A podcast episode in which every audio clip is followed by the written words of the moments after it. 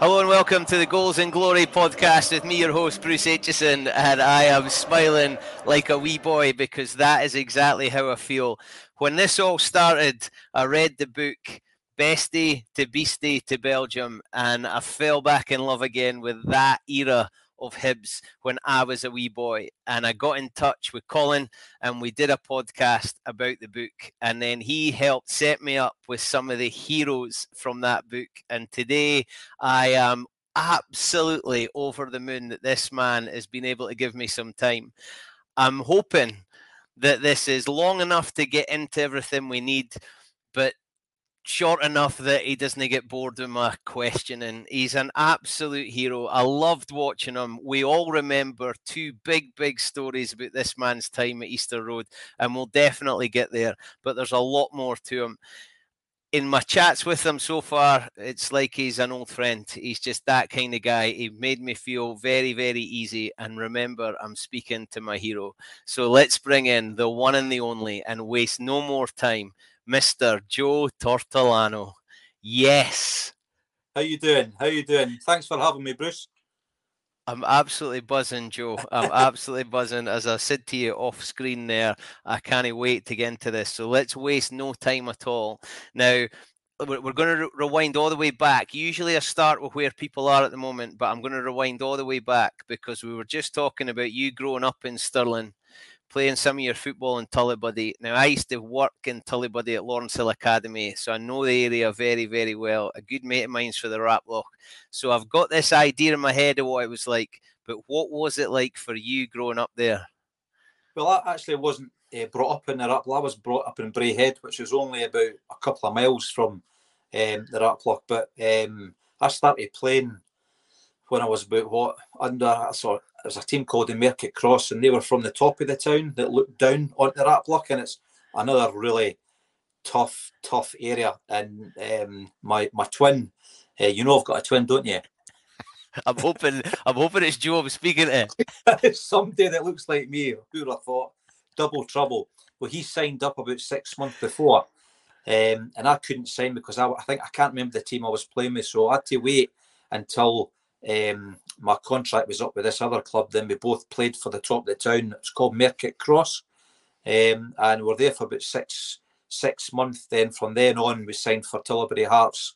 Um, when uh, I was what 14, 14, I was signed. So I had three brilliant years. Then after that, I went down to England. was sixteen, but the the, the it was the notorious Raploch at the time. You're actually very brave to walk through during the daylight rather than pitch black. It was like you don't want to go there. Anytime anybody mentioned the Raploch, you were like, the fear just did the blood drain from your body. And of course, when somebody said, "Well, where's your home games going to be?" They said it was going to be at the Raploch. I was like, "You're going to have to give me a million pound a week. I'm even on 13 to play there." Because the they're not the friendly at the time, you know what I mean? But it was a brilliant start because it toughened you up a lot was football the only distraction? Absolutely. Was that just it? That was all Absolutely. you did? It was football. I was born and I just wanted a ball. That was it. And uh, luckily enough, um, I had a twin. I was 45 minutes older than him. And um, obviously, you can tell by the, the looks, the grey hair. He's not got a grey hair on his face. I can't believe he must be doing that daft what do you call it? Just for just, men. Just for men. and uh, so we were always together. So you know, if you're a single child, you know, you're always looking for somebody to go and play with. But I always had my twins, so we played 24 hours football, and that was the only thing we wanted to do. And who are you? Who are you looking up to then? Who was? Did you have oh, posters on the wall? Oh, I, I we did, and you wouldn't believe it because I actually supported Hibs for a while as I was growing up. And he liked uh, obviously Celtic because my family were kind of brought up in the, the, the Celtic tradition. And um, I was like, I like Celtic, but I quite like, I loved the Hibs strip. It was the Bukta with the green and the white shorts. And of course, I think normally when I think it was in Georgie Best came to Easter Road and played, I went, I'm going to sign a letter to Santa to say I want that Hibs strip. So that's how I kind of got hit. I'm saying I wouldn't never believed in ten years' time I'd be playing for them. You know, at Easter Road in '85. So they were actually one of the teams I supported for a while when I was uh, growing up. But life could have been so different because you headed off to West Brom, and that's a yeah. that's a fair old trip. It was. Oh, to be fair, when I when I signed for Tullibody Hearts, um, when I was fourteen, obviously there's tons of scouts um, going to all our games, and they're always offering you to go down at Christmas time, Easter time, October week for trials. So I went down to West Brom when I was just about 14 myself with my case, right? Uh, you know, I was like, my mum, mum, mum used to say, you're just going down for four days, you're not going for the fortnight, because I put the whole lot in, try to get the wardrobe in there as well and crush it in. She was like, that you, you, you just didn't need that, you know, 25 pair of pants, 17,000 t-shirts, and I was like, I'm just going for a week. So, but that was daunting for somebody at 14. I was going down the train myself to Birmingham, and at the time there was a, the the riots at the time, the Handsworth Road riots in 80. I think it was about 81, 80, 81, and I was like getting in, off the train, going to get the bus to, to, to West Brom and getting picked up again for one of the guys, and I'm going there's buses upside down. There's cars upside down. I thought it was in Baghdad at the Raploch again. and I was like, I was going, nah, I want to get back home, get back up the road. And I said, I'm not going anywhere. But then somebody went, stay a wee bit longer. It's no like this. I'll be finished next week. I was like, there's no cars on the road left. They're all burnt to a cinder. So uh, that's the kind of wake up call, and it kind of made me grow up very, very quickly. And uh, so every holiday I went down to England to play for West Brom, went to Leicester, went to my brother sure could have signed me Leicester, but he didn't want to leave home, and I, I was certain he was going to sign for Leicester, um, and but he didn't at the last minute. He just wanted to stay. He was a too much a home bird, I think. So then I decided at 16 to. Um, I could have signed with Dun United. Jim McLean was at my house uh, on the night before I decided to to agree to go to West Brom, and uh, that was I was absolutely panicking there, Bruce. Oh my god, Bruce! It was like Jim McLean. You know what I mean? And he was so nice, obviously, to get me to sign. You know what I mean? Um, I played with it. I played against their first team when I was 15. I played against Richard Gough, and by this time I, had no fear. I, I just I tore him to shreds.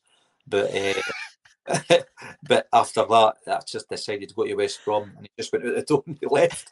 Never even said goodbye or anything. So I went, well, that's a good start. Thank you very much. There's you not know. many folk turned him down. No, I was very brave, but my dad was quite big, so I made sure I was behind him. tell him I don't fancy it. You bloody tell me. I mean, but sometimes you think what it'd been like if I did go to United. Do you know what I mean? Uh, they, they were they were decent. They were the they were one of the top dogs in Europe, and they were beating Rangers, Celtic, and uh, you know Aberdeen and done it with the best teams at the time. So it was kind of thinking, well, nah, I just I, I just liked uh, England. I just thought I'd try it out, and because I knew if I wasn't, you know, be good enough, I'd, I'd, be able to get a team when I came back up the road. So that's that, that's, that's brave though. Like for I know, uh, like West Brom, you know, at the time, that's something to aspire to, but. Aye. Totally out, totally out your comfort zone to go down oh. there. No, no mobile mobile phones, no internet, no. Absolutely. You know, you you must have. That's a big leap of faith. You must have been confident.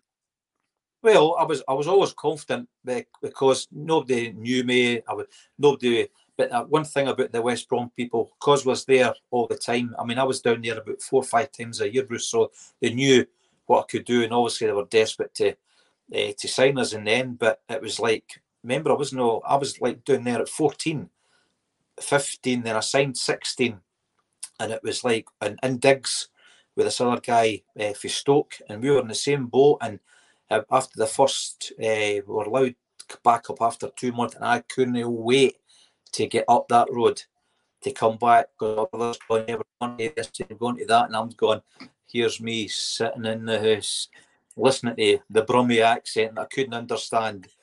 You know what I mean? And I was going, I mean, I wish to bring back Strictly Come Dancing or something, but uh, so that's but uh, that that was for me the the the big maturing into you know uh, into a man because you had to grow up quickly.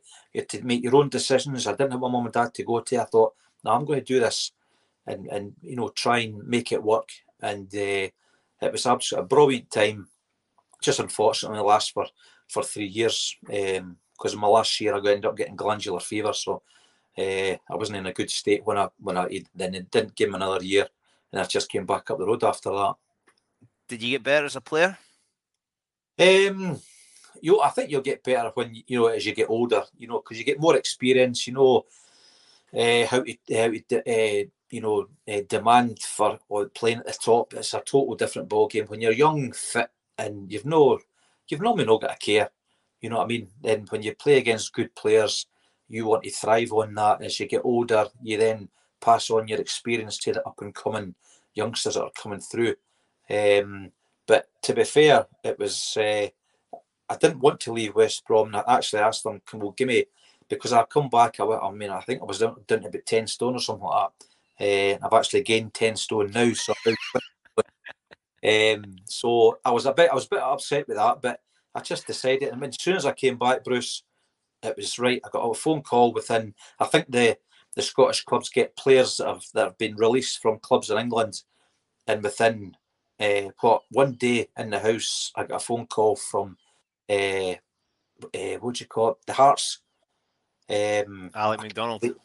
I, I can't believe I actually went there, but I didn't know the the rivalry between us and them. And of course, I just was like, I will just go then and I'll just see how it was. And actually, I, I really enjoyed it because I knew John Colquhoun. He's from Stirling, and um, and Kenny Black, who stayed in Larbert. So we used to get the John would pick me up. Then we go to Hearts train pre-season, fittest I've ever been. Uh, they just run you into the ground, lifting tyres and up sand dunes. I thought I was going to Blackpool Beach with the, the shovel and the spade. Then he went, just put that to the side, Joe. Stand you're running. I was like, what's happening here? yeah, so I was sick about five times, and all I was like, it was a nightmare. Um, then after that, he said I wasn't good enough to at McDonald, and that stuck with me for a hell of a long time. And uh, actually, on the day he said it, I went home, told my mum and dad, and they didn't worry about it. I says, "There's been another man on the phone," and I said, "All right." I says, "What's his name?" I think his name's Blakely. And I went, "Brilliant! I'm going to be a bus driver." on the buses. Oh, what? I said, I've just been. And my next job is a bus driver. Brilliant. Is it a single decker, a double decker? And uh, I think I, it, it's Blakely. I was like, right, okay. So he's going to phone at five. So the five o'clock phone went. I went, hello. He went, hello, it's John Blackley. And I'm sitting there looking at my mum going, you I sound like I'm trying to get the shirts and the, the tie in my waistcoat, ding, ding, ding. It was John Blackley. So I talked to him, then I went to Easter Road two days later, and then I went and signed a three-year contract just after that. So, you know, upside down for suddenly getting nobody, being rejected, and suddenly another, you know, the mighty Hibees came in and uh, offered me, so I couldn't wait to sign. So when a couple of months, I suppose, you get released for West Brom, and Aye. Hearts tell you're not good enough. Aye. What what what does that do to a young man? Well, uh, this this is where I think the um, the the upbringing I had as a kid, very strict um, family and very strict rules. Then when I went to England myself, you had to be a man. You know, as soon as no messing, or you get fun out. So I think that helped me a lot, and I just I was so determined to to to show them that I could play, and uh, I was absolutely so determined to prove them wrong. And of course, when I signed, my first thought was, "When's that next Hearts game?" And I made sure I tried to get myself in the team. Um, I think I just missed out the first one. Um, I think I played the second one at Easter, but I can't I can't vaguely remember it. But I just couldn't wait because I was so determined to, you know, maybe make a goal or score a goal in the last minute and run right to that dugout and get the shorts down and flash right in front of Alan. Well, that would have been brilliant. Eh? The Hibs fans would have loved that. hero, hero forever. Was there anybody oh, at West Brom that is, was there any of those older players that you sort of mentioned? Was there anybody you, you looked at and thought that's a pro? That's that's how to do it, or there's somebody that's given me an example? There were a couple of guys because at the time it was old first division at the time. There's no the Premiership. It was old first division one, two, and three and four. So West Brom were top 14 nearly every year. And uh, they had like Cyril Regis, the Derek Statham, and all these guys, they all played for England. And um, I thought that I was going to be struggling to get in the first team. I, I, played I played twice when I was 17. um, one in a pre-season friend, and I played against Stoke in a cup tie. Um, and by this time, you know, I hadn't a care in the world, and I was, you know, I was quick, and I was everything just was just perfect, and I was ready for that. Um, then, but I was saying, well, the guys I'm going to take over, they were relative, they were about maybe 24 or 25, and Derek Steyn and Stevie Hunt, they were in the England squad, so I could see myself and say, I'm never going to get in this first team here, um, no unless they get injured or the other left back's going to play. So um, I was a wee bit disillusioned, but I just wanted to try England. Um, there's a lot of Scottish guys down there who I looked up to, but the place was brilliant. The guys were superb. And if you any you know any time you wanted to speak to any of the first team players, um, you know uh, they would take you to the side and, and speak to you and try and help you. And you get you kind of have a wee bond with the you know the guys that you play with all the time. And when we used to go out in a, on a Saturday night, I was going out with the big guys, and I was only sixteen at the time, still in my my wee shorts and my braces and my school bag, came with the plate in it, and uh, my watering jug, and they were all sitting there steaming. I was going, is uh, this is is this what it's like to be famous? And it was like going, ah, this looks seems no bad to me. All that uh, glass of the with the plastic water just with beer pal, but um, yeah, it was a brilliant place. It was a brilliant at, at time, but you, you had to. Um, there was there was no prisoners, you know. what I mean, you had to be in you know uh, in the top of your game all the time, and that was my learning the learning curve as a apprentice for a year and a half. Then suddenly signing pro forms. Then you know there's no more cleaning the dressing rooms, cleaning the boots, picking up the kit at, at before all the training sessions and cleaning the whole stadium after the games and all that. Now it's like these guys are it's a luxury for they, they just go like I don't want to do that. You know, I'm the guys walking about with the headsets and their phone. Scraped the dirt off their own boots ever in life.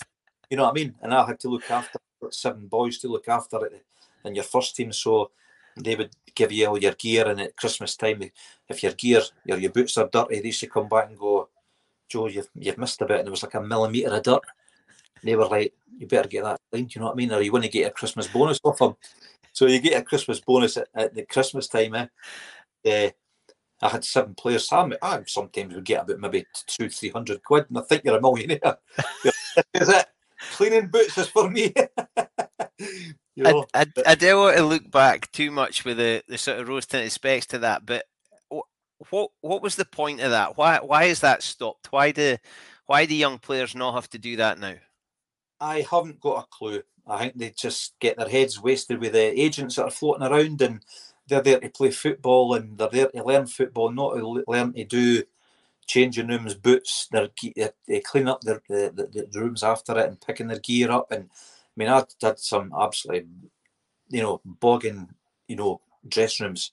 And then the guy would come and the kit man would come and inspect it. And if he said that's no clean enough, he had to get the gear back off and put a pair of shorts on and flip flops and go and clean it all again. And it made you kind of disciplined, you know what I mean? Um, but these guys nowadays, in my in my work, um, we had contracts at uh, Rangers, and you should see there it's like there's no danger. You see these guys uh, cleaning any boots. They've got, I think they've got a kit man who does all the stuff there, and these guys just train.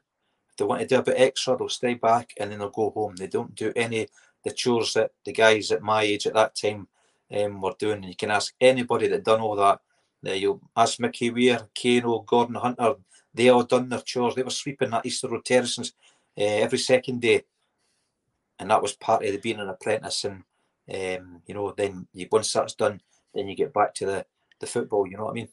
So when you got to be a pro, was that like the was that just like the sun was shining? There was music playing. Was that just the holy grail?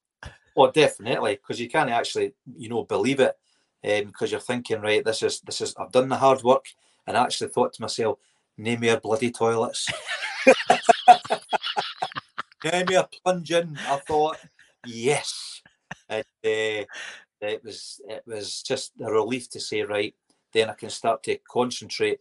And obviously, it, it went okay until my last six months, and I got glandular fever, and I lost all my strength, my weight, and he never he never gave me another six months, another year.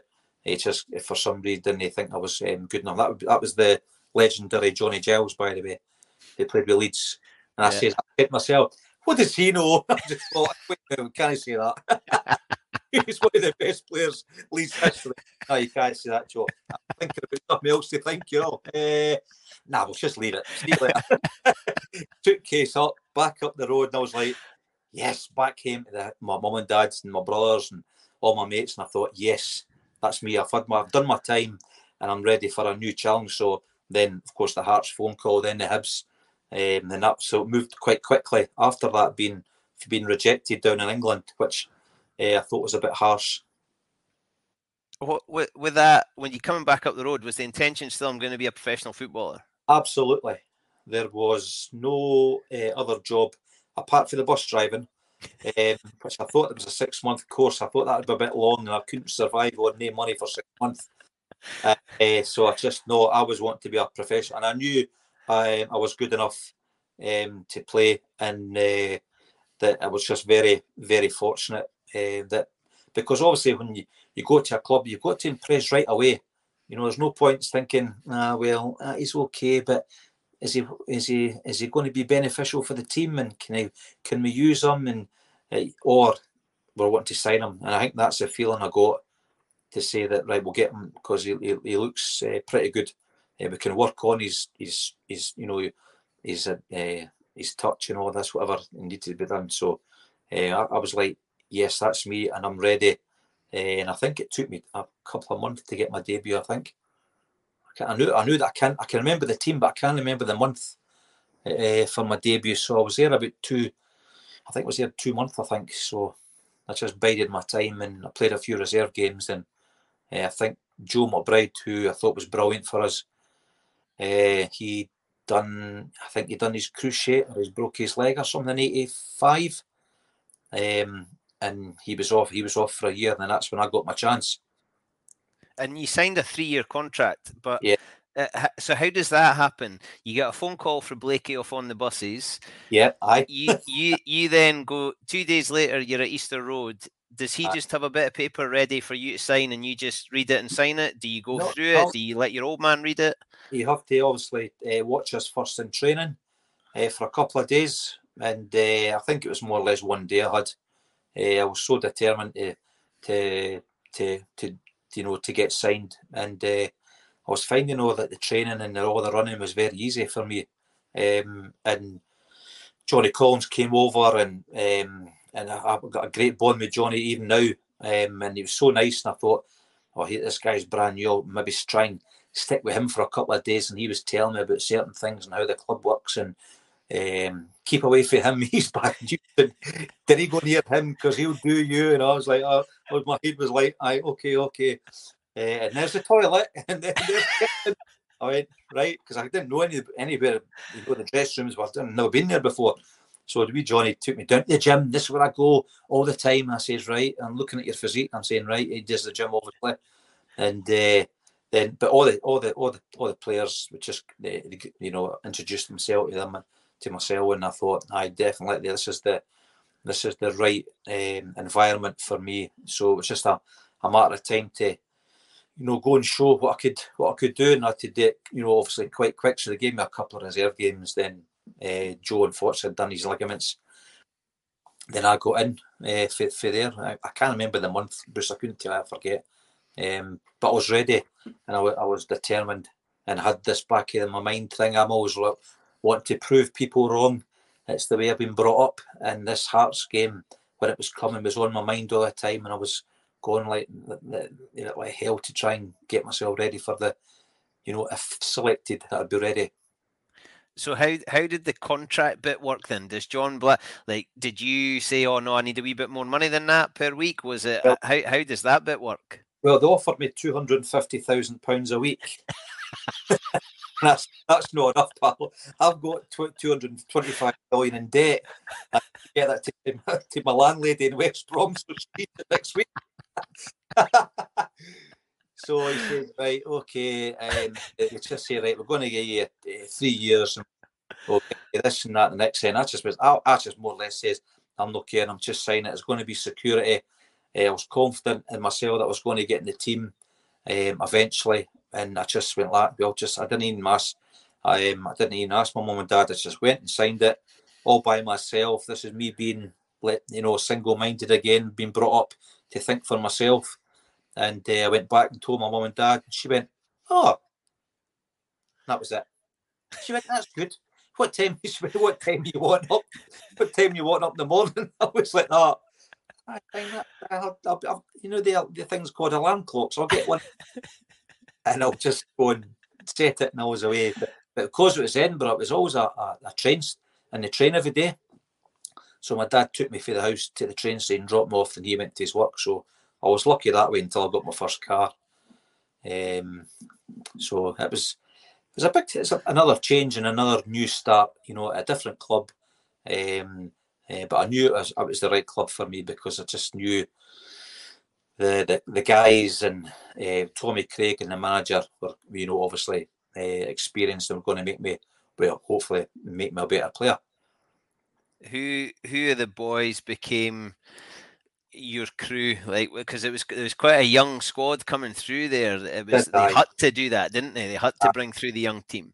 Yeah well to be fair i knew i don't know if you remember uh, kevin mckee yeah.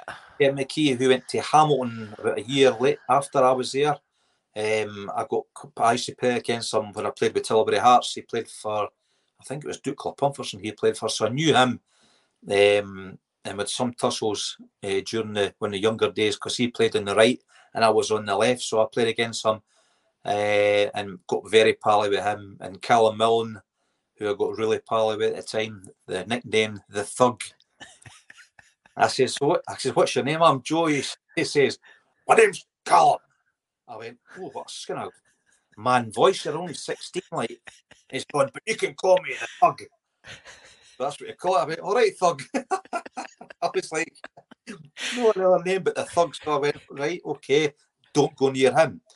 So uh, there's one of them. But all the guys, then Johnny Collins, and uh, because we were, because I was not a first team, all the first team uh, were dressed in one dressing room. The reserves trained in another dressing room. So I was with the, the youngsters and the reserve players uh, until I was good enough to to go into the first team dressing room. So how does that work? Do you get a tap on the shoulder when you walk into training one day and say, Aye. "Joe, you're in there today"? Aye, it was more or less that they'd say, or they'd come in and say, "Right, you'd want." Uh, if they're doing drills or, uh, or or match practice on something, they maybe say, "Right, I want uh, you know, Joe Tortolano, Ken McKee, and Mickey Weir, and Johnny Collins, or something like that. And or the or the cheer would go like, "Oh, first team!" I'm like that. I was kicking myself because I knew he's messing about here. Here's my chance. You know what I mean? Uh, but then they maybe give somebody else a chance the next day. You know what I mean? But I was like, the minute I got in that, that first team, and of course, jukebox Gordon Durie was there. He just signed for East Fife, and they used to put me with him because uh, nobody wanted running with a big jukebox, and of course, I just got shoved to the front. Somebody says, "Who's want to go and run with jukebox?" So we all started taking five steps back. I think it was Big Gordon Rae pushed me about one push, went flying into the jukebox, the back of his shoulder, smashed my nose, right? Blood everywhere. He's gone his Fife accent. I couldn't even, I don't know what he said in a Fife accent. So I was sitting there with two uh, blooming bog roll stuck up my nose because I burst my nose on the back of jukebox's shoulder and I was trying to run and keep up with him, but I couldn't breathe. I thought it was like getting blood. So that was a good start. the Tom Morton at the time, he was doing the kit at the time. He went, "For fuck's sake, what happened? What my good green tarts getting off?" I was like, he pushed me the back of the I was like, oh, I was like, and everybody was killing themselves laughing. Eh? So it was, uh, it was kind of. I think that was a good breaking breaking in because he knew I was kind of. I'm always up for a laugh. I've, I've got a serious side to me as well, but I probably don't show serious enough all the time because I'm always up for a laugh and I giggle and I carry on. That was uh, what I liked. Who who was the other characters in the changing room that were up for a laugh? When I first went there, aye. Well, oh, you're talking big Gordon Rae, big Snoddy was brilliant. Uh, wee Bobby Smith, God bless his soul, uh, was he was I, I was at Bo, he was at Leicester, and I went down to Leicester, so I knew Bobby when I went down, and uh, I used to try, I used to get Lenny's hair dryer he probably had the black top term, right? And he used to go, Joe T, I'll go. Yes, sir, Bobby. You want this hair dryer? Because I'm going to be in two minutes. If you want to use that hair dryer, you better use it now. So I'm sitting there because I was, I got, I had this the, the soft term when I first went to Hibs, right? So it was like half the mullet with a uh, with a half perm. So he used to give me this tongue machine. It was like a, it could have killed it. It could kill you. So I'm digging it back in my, you know, at the back of my head to try and get the kind of make it curly. And he goes, right, I've got a great way, get hair dryer. So he was giving me his hair dryer. I thought it was the hairdressers. I says, right, I didn't want to be working with the buses now. I didn't want to be a. I just want to fancy being a hairdresser. Doing soft terms. So, and that's what I did every day. So it needs to shout, Tara Larry, you've got two minutes to get that hair. I used to run into the dressing room, start putting the hair into the blow. Oh, it was brilliant. Like he was superb. But they were all they were all characters. There's ones that one or two that are quite quiet, you know what I mean? But they were all brilliant, and I, I loved every one of them. Who who was the enforcer? Uh, well, there's always the the uh, the main one or the, the, leader of the pack. I thought was always Big Gaza, Big Gordon Rae, because he was kind of. Um, didn't get me wrong. Wee Mickey Weir was like, uh, what do you call it? Full, only fools and horses, Del Boy. He was in everything, and Kano, they were into wheeling and dealing all the place. Eh? And uh, you left out, and Mickey had the, the greyhounds at the time. Eh? So when I came back for the first training session, I thought, right, I'll have a nice wee walk for Easter Road up to the Waverley to get the train back to Stirling. Mickey went, you man, you want a lift? I said, I'm going up there. I said, oh, that's thanks very much. I was with two yards for the door, and I, oh, here's he's sitting here with four greyhounds in the back of his car wanting to maul and eat me. Right, and this is them trying to get through the cage in the front seat. I was like, oh my god, I, what? Oh no, Mickey, it's all right. I'll just walk. These flavors and grilling round the back of my neck, and I was like, oh, I said, no, you're all right, mate. I'll just walk. No, no, just. Well, I was petrified. I was too actually scared to look round because this big, massive face with the teeth and slavers. I was like, nah, this is welcome to Mickey Weir world with the, the, the dogs and pigeons. You get me? Mickey so, Weir world. Oh, I he was he was absolutely different class to me, man. Love him to death. I, re- I remember I was telling you this story and I said I was going to tell it. I remember you coming down to Kelso for a pre-season game and you were on the left-hand side and that was the touchline I was on and you were screaming at Mickey to switch. Mickey switch, Mickey switch. And he tried to beat somebody and he lost the ball. And I remember you turning to us. I was there with my dad and my brothers. He just turned to us and went, He's a greedy wee bastard. and, and, as a wee boy watching, I could just like there's a few, you know, you have some memories when you're a kid that are crystal clear. Aye. I can see everything about that moment, and it was just I never like swearing wasn't a big thing in my house, and you turned to say that, uh-huh. and I can remember in the playground the next day telling everybody what Joe Tortolano had said.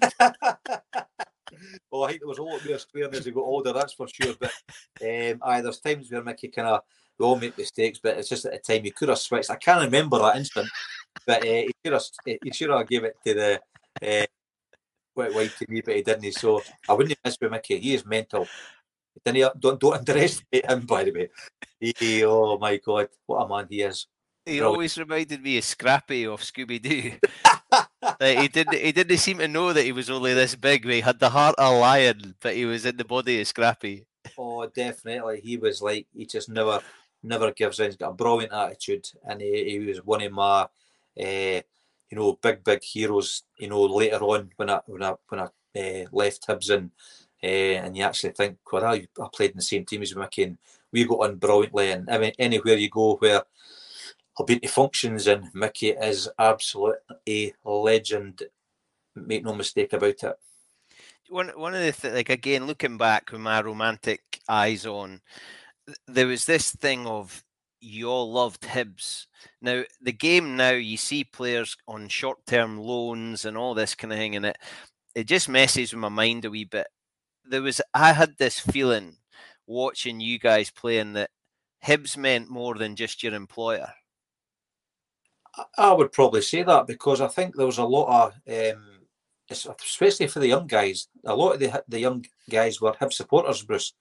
So I think if it's you know if you're a Hibs, if you're playing for a club that you've supported since you're knee high, eh, eh, I think that eh, and you, you, I think they take it more to heart, saying it's like a, a privilege and an honour to play mm-hmm. for the the you know the team that you supported, and it goes back to the family before the you know, and to go back to tell everybody else saying, well, my laddie plays with the Hibs, and it's just like a big, massive plus.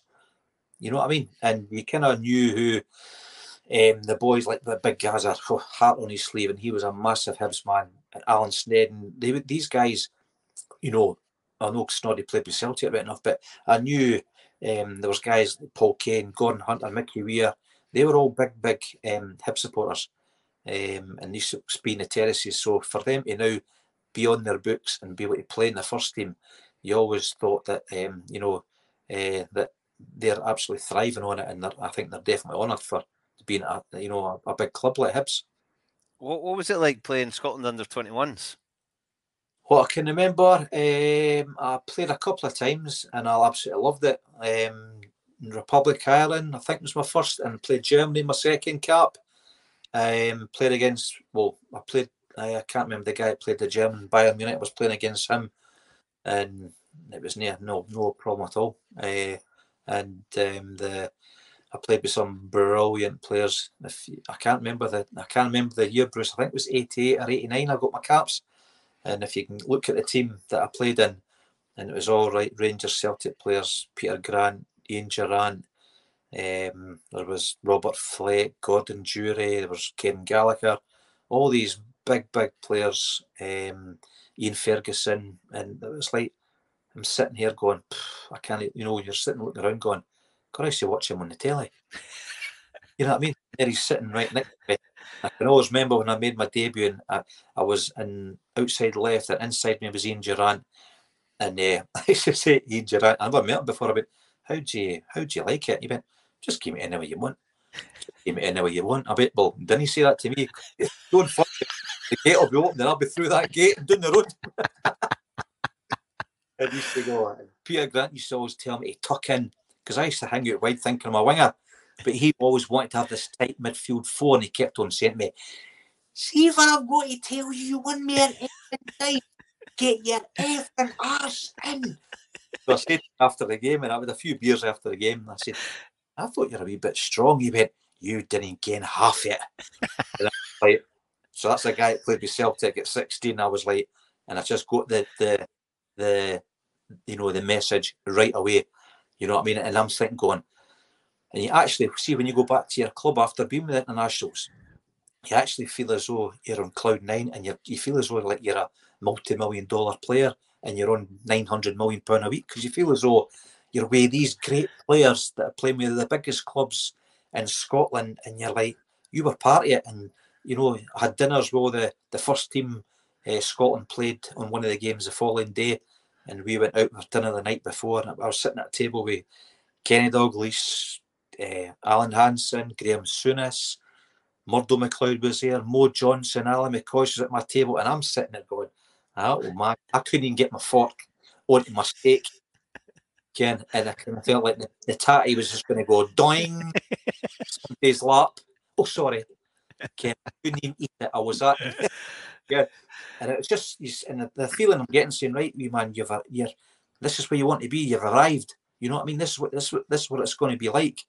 Um, and I just had, had visions that it was going to be right. I want to try and keep on playing in the first team at Hibs and you know, if I'm successful, I know eventually I'll, if I do well and score goals and make goals and keep fit, that I'll probably get a move. And the, the you go in for the, the club, so you're with these boys every day and you've seen them at the weekend, and then you go to an international changing room. Were there folk in the changing room that you thought, I, I used to hate him, but he's actually all right? I Peter Grant was one of them. because every time I played against him, he put me pro Z. uh, I, I, we had, I got great with Peter because he did he the same agent as me. Uh, I don't know if you remember the boy worked at him, Raymond Sparks. Ah, yeah, yeah. He was uh, our agent, and he looked after Johnny Collins, myself, and Peter.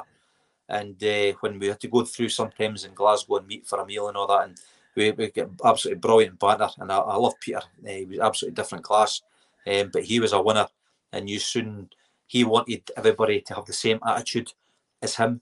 And if you weren't up to it, you'd let you know. And I think that was the way Celtic, you know, like Rangers, they, they were like that. And that, we never had really that. Hibs, we just accept it and in a way until maybe the gaffer or Gordon Rae would maybe come down and top you and, you know, slaughter you. But it was quickly forgotten. Then you had to grow up, you know, and make sure it wouldn't happen again. You know what I mean? And so you're you're back and you're flying, you're young and feeling like you've got the world at your feet. Oh, I absolutely. What, so you're you're playing for Hibs. How how's it going? You're you're going through your Hibs career. You've got backers. You're you know you've become that cult hero. You've got the boo boys on top of you sometimes and loving you other times. How how does that impact on your confidence as a player? Well, as I said to you earlier on, Bruce, the confidence uh, is a huge thing for, for any player or any sportsman. Um, and on on the on the field, if you're confident, everything will happen. If you're prepared yourself for all the games and your body's right and your mind's right, uh, the confidence will come and you'll try things. They might happen, they might not. Uh, when it does, you go on a wave and you get momentum.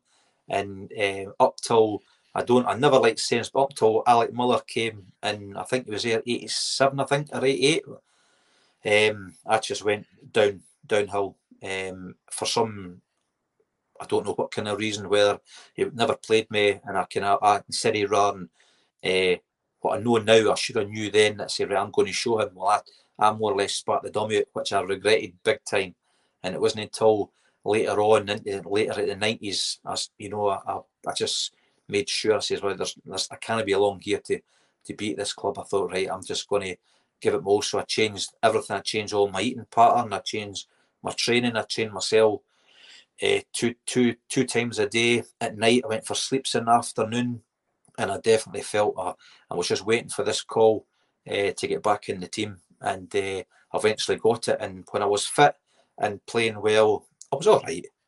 I was just spectacular, but I was all right. The good times are good, but when the bad times are bad, they're really bad. That's all kind of I think that was that was what you got with me.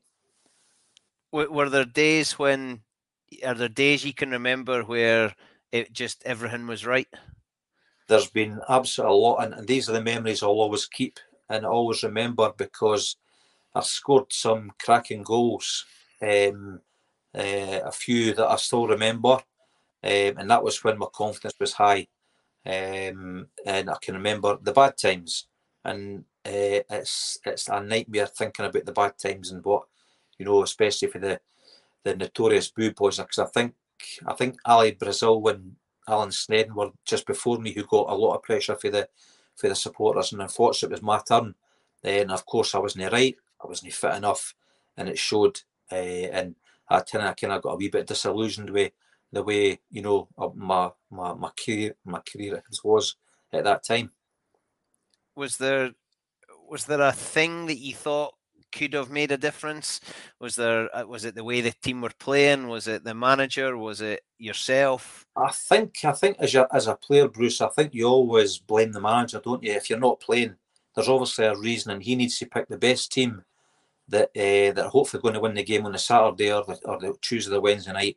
And if you're no in that his thoughts, um, and you're no helping yourself, I'd maybe put my hands up and say, well maybe I should have did it did better. If I knew now, as I said, I'd love to have changed it back um, because I'm I, I, really did it totally different. Um, and there was, and when I wasn't playing, I got worse, and I just got out the love of the game, and I was hating it come to a Saturday. Uh, but I knew I wasn't playing, so I knew I'd be playing in reserves. But I was always panicking like mad, Bruce, saying, "Well, my name's on that team list," you know then I was like, I was like, oh no, I knew the boo, the boo boys are ready for me, you know. And I used to go to do the warm ups when I was ready to play. Then they'd name the teams, and uh, you had some laughs because the boys used to say to me, Joe, how the up do you put up with that? They named the team, and number two, Alan Stein, boo. Number three, Joe Talano, boo. It was like 400 coups coming down the field again to mow the hay. And I was like going, and Pat McGinlay came up to me and he always he cuddled me, he goes, Ken some Joe, I respect you. I respect you, he said, because I, I can't do what you can do. And I couldn't wait to go out. When I'm fit, mentally right, and produce, you know, the goods and get them singing Jojo Super Joe, which is only about twice in 12 years, that bad. And I, um, I think I had a small recorder up the main stand. and uh, there's nothing, Bruce, there's nothing better when they're singing your name. And I made a few goals when I played, and there was nothing better running into that Hibs East stand. And I can remember a lot of goals that I made with crosses or just just contributing. And they, that that's when it made you feel as though you're you're ten feet tall, and I, and I loved that. And I could have run through a brick wall for whoever was the manager at the time. What's it like when you strike it and it hits the back of the net? That like I, I I'm not a believer in thinking like Mo Farah's running doing that home straight, and people say, "Oh, what were you thinking?" He says, "Oh, I'm thinking about my family." I think that's rubbish. Aye, when, aye. when you when you strike it and it's hit the back of the net, aye. there's just that that not even a second of pause, and Yeah. then what happens? Definitely, you just you just you get you can't believe it really eh? because I mean I wasn't a, a perfect goal scorer. It was different if it was like you know Darren Jackson, Keith Wright who scored, Gordon Durie who scored many goals for Stevie Cowan. They scored every week and it, they thrive on goals. But for somebody in a wide area, um, for free kicks, uh, for that ball hitting the net, and you know you're actually thinking to yourself, how are you going to celebrate? Will I run to the crowd, then get a couple of pies thrown back at me? Or Rick- or will I just run back to the halfway line and just go back to my position and didn't even look round at the crowd? Sometimes I was like that, but I knew for the when I got myself right and I knew that I was going to be playing every week, I had to be play like Eric Shagler every week. Bruce, that's how I, I seen it. I had to be brilliant every week for me to play the following week. Because I knew if I played in that first team and I never done the business, I wouldn't play the next week. I could put my house on it. And then I would go back doing that slippery slope again. Rather than a wee cuddle, like Jose Mourinho and all these guys now cuddling their players saying, Well done, you were rubbish, but you will work on it and we'll maybe you know what I mean? And that's the thing. Uh, none of the players at that time got you shake your hand, and that was about it. You know what I mean? It, it must have been a good thing for you to hear Pat McGinlay saying, "I respect you, Joe," and, and the other players rallying around you. Oh, definitely, definitely. And, I can remember the it was against Dundee United, and uh, uh, you'll probably remember the game. We played Rangers Ibrox, and we drew. We got beat four two, and I scored an own goal, and it was a great finish by the way. Left peg, just fortunately the wrong the wrong goal. No, that goal, son. The other one, and uh, brilliant touch in the bottom corner, and of course Alan McCoist, Mo Johnston coming back, tapped me on the head saying, "Great finish, wee man, great finish." I let the right hand, the right elbow came up, and I, I smacked uh, McCoy to the side of the head, then Balavas in the middle of the blooming uh, halfway line. Uh, but I think a lot of the hip supporters blame me for that because I made it two each. Then uh, Rangers scored two free kicks for 30 yards and the 1 4 2. We played Dundee United on the, the the Saturday, and of course, the famous announcement for the teams. And I was playing, oh my God, wish I heard this. And that's when Pat McGinlay came up to me, and that's what he said. They were going absolutely mental. And it was a really, that was one of the worst times I had um, as a Hibs player. But I was so determined to get through it and play well. And I think I won a tackle in the first couple of minutes and uh, I, I put a cross in or something like that. And a couple of them singing, Oh, brilliant, Joe. But it was that hardcore, it was still on my case all the time. And I was desperate to shut them up where it was going to take six weeks or six months. And that was tough. Yeah, a, a tackle quite often does it, doesn't it? It shows that Yeah. you've still got the ticker. Yeah, aye. And I think Gordon Strachan kind of set the ball rolling. right, you you brought that up, I didn't. I? Now I can remember being at that game and being excited because there was one game, uh, you know, the Sunday afternoon, the match, and it started. The program started two minutes before kickoff. There was no pundits, there was no build up. You watched the game in England and you watched match of the day at the weekend. But to have Man United come and play Easter Road Aye. was a big deal. Oh, absolutely. Because I knew um, when I went to West Brom, Brian Robson, when I signed, I think you knew because I was signing, he buggered off to Man United, right? And that was the reason I signed for West Brom because Brian Robson, England captain. I thought I'm having some of that. he pissed off the man, United, didn't he? Right, and his younger brother played with us at West West Brom, Gary Robson. So when I saw Brian, he, he knew me, he saw remembered me, and, uh, and he was pissing himself laughing when I tackled him. He said, "Brilliant tackle, me man," and uh, so that kind of got the. It was mistimed, and it was I got fined with a couple of weeks' wages uh, for that. So it's in the Guinness Book of Records for a fastest sending off in a testimonial. yes. oh, for the wrong reasons, Joe. Oh. So allegedly that's what I heard. So I think it was about six minutes or something like that. I could I can remember and I can remember he, going down the tunnel and my dad saying, oh, I bet Gordon Strachan will go in at half time and say it's all right, but it was actually the opposite, wasn't it? Uh, definitely. He was uh, see Gordon he played with two testimonial games, one for Coventry and he was boss, and he played uh, for uh, who was the other one? Aston was it Aston Villa? And we played uh, two games for Gordon Hunt and Alan Sneddon's testimonial. Yeah. And honestly, Bruce, do you know what he said? Alec Miller came up to us and said, Right, we're getting Coventry and Gordon Strachan's the player manager. I like oh, I know where this is coming in. Eh? So Snoddy is nudging me, right? I'm going, I yeah. They went, he's telling me, and he says, he's Alec Miller, he pulled me the was I, we Strachan's asking for you. Yeah, he said, he said to me, is that, is that you bastard still there? is, he, is he still at Hibs? Ah, yes. he went, oh, fuck. So he, Alec Miller made him dress beside me. So we Strachan had his legs all crossed like a wee boy, think we're going to bite him.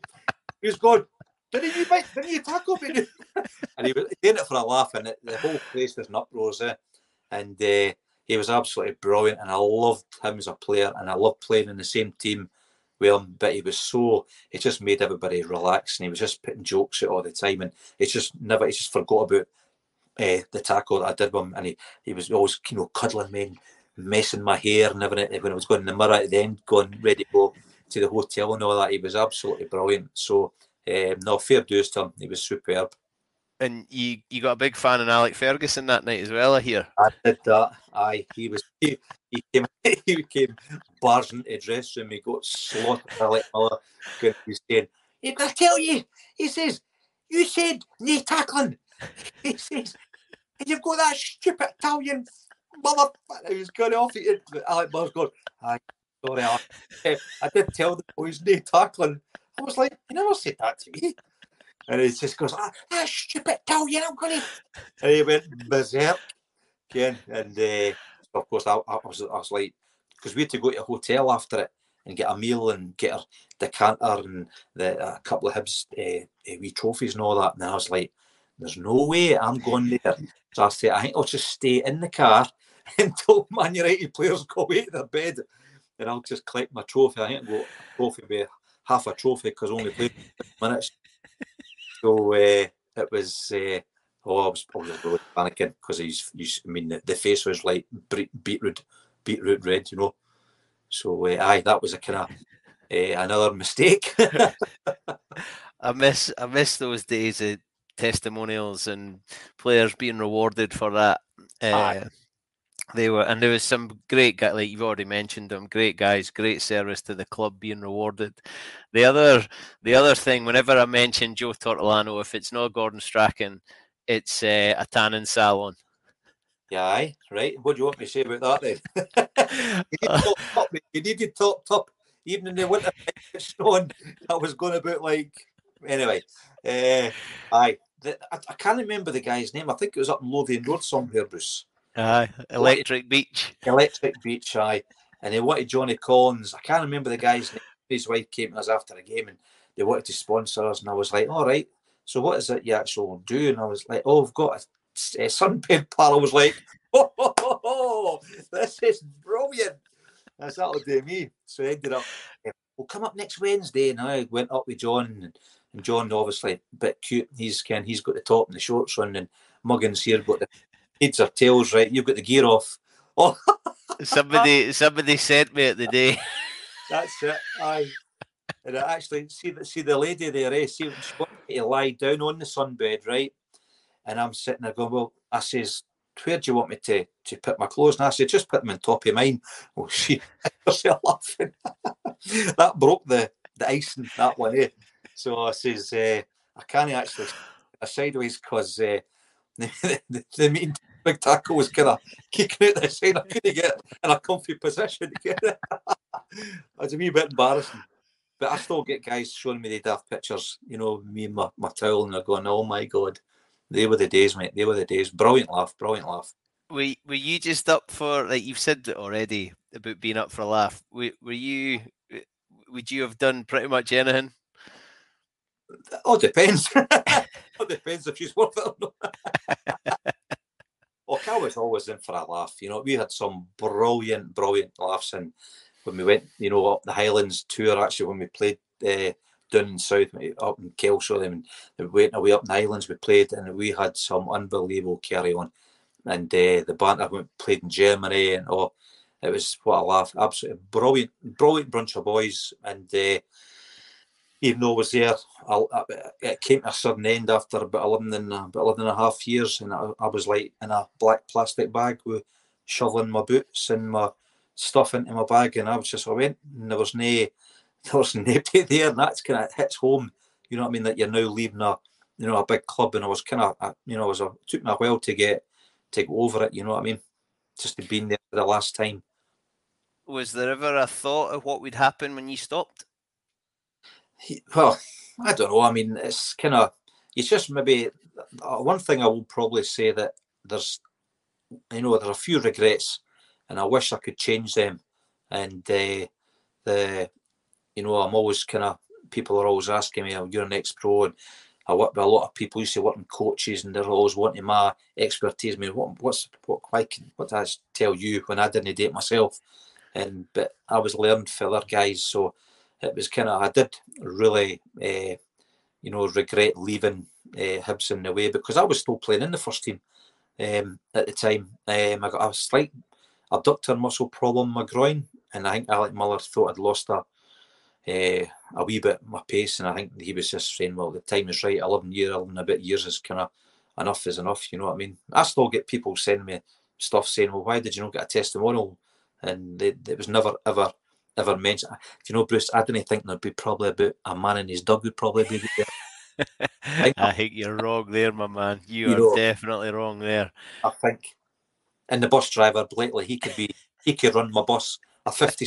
Got my mum, my dad, man, my next door neighbour, the dog. You know what I mean? Five. So we're on look for forty-five people. You, you you give yourself a hell of a hard time. Did you ever did you ever think about uh, like with, with coaching or managing? Is that ever something that floated your boat?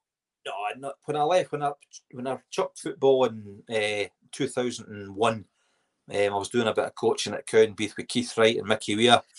Um, then I did some coaching at Stirling Albion there, my home team. So, but I was struggling to get you know find time to be with my family because I'd like more or less three jobs at a time. I was doing a bit of radio, working and doing some coaching. So I was never in the house. Um, and it was a time my, my, my first my first kid got uh, was born in '95, and I thought this is going to be tough this next couple of years because you suddenly go from being a professional, you're in the house for one o'clock, thinking, "What am I going to do this afternoon? I'll go and play snooker, or I'll go and play golf."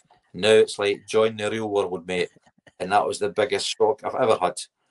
And uh, it just makes uh, you know wake up as a big massive wake up call for me. And how how do you cope with that? Because for some of it, it was a struggle, wasn't it? Oh, definitely. I mean, there was there's there's ups and downs at the start. There's ups and downs um, at the finish, but it's always in, in your you know. I've always now got a strong mind because uh, I've been there. I know how you know to deal with things now and uh, I just wish I could have dealt with it when I was playing. Um, and that that was the biggest, uh, you know, regret. But every player, it's no rosy, is what they'll think playing the Premiership, and you know now especially, it's not all like that, um, especially up here. Um, you know, I know there's good money to be made in the Premiership up here, like, but elsewhere, it's not bad. The Championship, but and you know, in the first and second divisions, it's not a lot of money going around, and you just kind of you know, there's times and there's boys doing the exact same. There's boys wrapped it. There's boys have had really bad mental issues as well. You know, and they just they, just chuck it uh, because you don't know what's kind of life they've had, and this is why rather than keep it in, talk to people, talk to people that can help you. And I think that's massive now. Um, so, but as I say, you think back, you think I, I, just try to remember the good things, mate. That when I was at Hibs, um, I can remember some brilliant goals I scored, and they'll I can I can as if I did it, you know, last night. I still got them in my mind, but I can always remember the the, the little bad period I had, and I was struggling big time, you know, and I, it was kind of was kind of lost for a while. So, but as I say, I'm not the only person it's happened to. So, um, but it's made me, you know, the man I am today. are you are you a good supporter? Are you a good spectator? Do you like watching it? Well, I, I work. I work. Um, I've, I've, been working for about twenty years with um, Opta Perform, uh, the the stats. Uh, I don't know if you've heard this. We're in, we do the yeah. work for Sky, and uh, I've been doing that for twenty odd years. So I've been going to. I used to do Hibs. It was Graham Mitchell who got me involved in that, and uh, I've been doing that for twenty odd years now. So um, at the minute, I'm doing Stirling Albion games and Stenhousemuir. So because I'm local, they give you the local teams. So I miss going to Hibs. You know, I've been to Hibs TV and I've done a couple of games there. It was brilliant. Uh, I've been to a couple of functions. I've been down to the London Hibs Supporters Club, which was amazing. I didn't know what supporters down there, Bruce. Was about 250. I was like going, You're talking me. And I was like, the game of the red carpet treatment, I was like, they always seem to, you know, I find that when you're when you've wrapped it, you get merry kind of pat in the back and people loving you. But when you played, they give you pelters. That's you know what I mean. So I thought maybe I shouldn't have played. Maybe been a something like that. Maybe you know, party party act at half time being the Coco the clown, keeping the ball up and juggling and you know, pick a. Pick a card. But you definitely find that. But I definitely when you go to Hibs, they, they definitely um, appreciate and there's still guys to this day um, saying to me, they still text me saying, they were shouting your name yesterday. it's like, didn't he go there. I says, I didn't want to ask, what were they shouting? And Jojo, Shooter Joe, and I said, they seem to be doing that, but they didn't do it when I played. you know I mean? So I think they respect, uh, you know, because I was kind of 100% guy and I, I, I, you know, I'd cut my, my right and left arm to play for the, the cabbage, you know what I mean? There's no doubt about that. And I'm still a Hib supporter.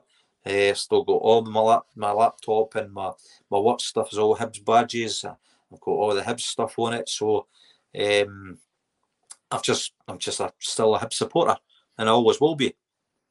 Is there a is there a moment in a changing room? Because the thing I loved, you know, when when you stop playing, but it's those moments that are only yours in a changing room. Is there a changing room moment that you remember Eh, looking at the guys that you were with or the feeling that you had? Is there a moment in a changing room you wish you could go back to? I think, I think, I think with that one, Bruce, I think because we, when we were successful, I think that that helps big time. And when we won the cup in '91, the Skol Cup, I was unfortunately, um, I didn't actually. That was a period when I was like losing it a bit, and I was more or less, um, uh, what do you call it? wasn't involved in any of the games. Uh, but I was at the semi final. I was all the games watching, but I was at the semi against Rangers when we beat them 1 nothing. And of course, we won the cup and see the joy after winning something for all the years and after the Hands Off Hibs campaign, we, you know, Wallace Mercer tried to buy us and put us down the drain. Um, and to win that cup against all odds and with a big party in the bus, you know, going back to Easter Road, there was 15, 16,000 there, back to the hotel, big meal all the drink, and everybody was just having a brilliant time. And uh, I did a, you don't know this, but you've never heard about me doing my impressions, there. you? Yeah. You never heard that, and that's the secret. You see, you're going to have to buy tickets for my next show. They're, they're sold out. Another one of the 50, that was 50 seater bus, got five left. So that's eight that's gone. it's two pound a ticket.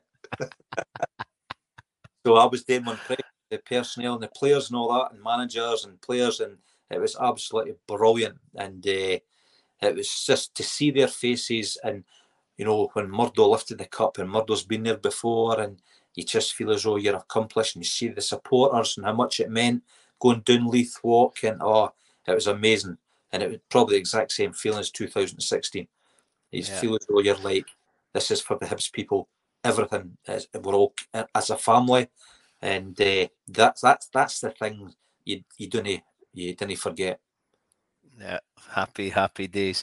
Joe, I've I've absolutely loved speaking to you. I've kept you far longer, and I, I think what I'm going to say to you is you'll need to come back for part two because we've never mentioned hands off Hibs. We've not mentioned what happened after. There's a whole load of stuff to get into, but you're an absolute joy to speak to. Thank you for having me, mate. Enjoyed Ab- Absolutely class. Joe Tortolano, take a bow. Send the check in the post. Ladies and gentlemen, how good is Joe Tortolano? He is Joe Joe Super Joe. Uh, I think he's right. I think we look back with rose tinted specs and we should because he was a hundred percenter and he gave us heaps of good moments. Uh, some of them dafter than others, but He's one ours, and we absolutely love him. I hope you've enjoyed it. This was all thanks to Colin Leslie's book, Beastie to Bestie to Belgium, which is available now from all good bookshops. And I think the phrase is even some bad ones. You can get the Hibs Club store and you can get online at bigcartel.com. Search for Bestie to Beastie to Belgium by Colin Leslie.